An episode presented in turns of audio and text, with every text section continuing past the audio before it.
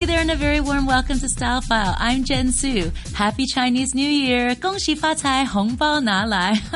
this week with Chinese New Year and the upcoming Valentine's Day, we're going to talk about Chinese New Year resolutions and how to make them into a reality.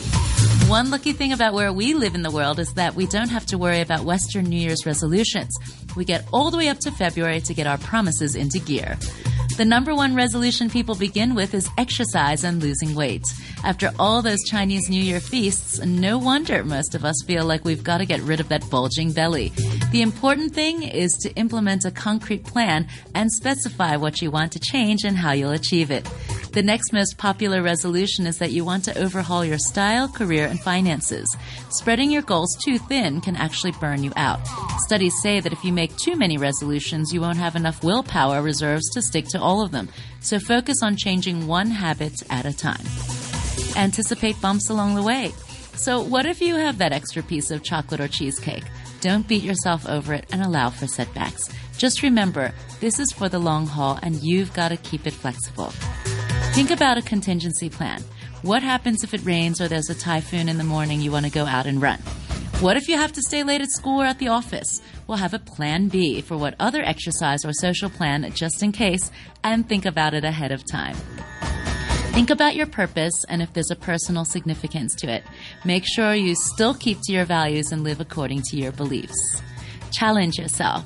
Instead of doing the same thing over and over again, it's important for you to change up your routine and mix it up a bit.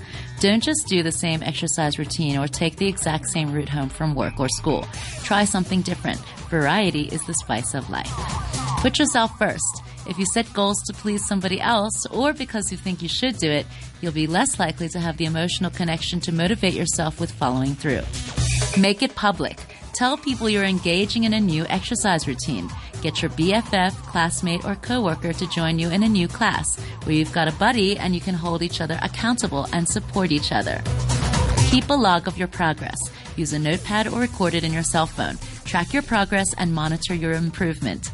Apps such as MyFitnessPal can help you keep track of your eating habits, and Fitbit gadgets can help you keep your fitness in track.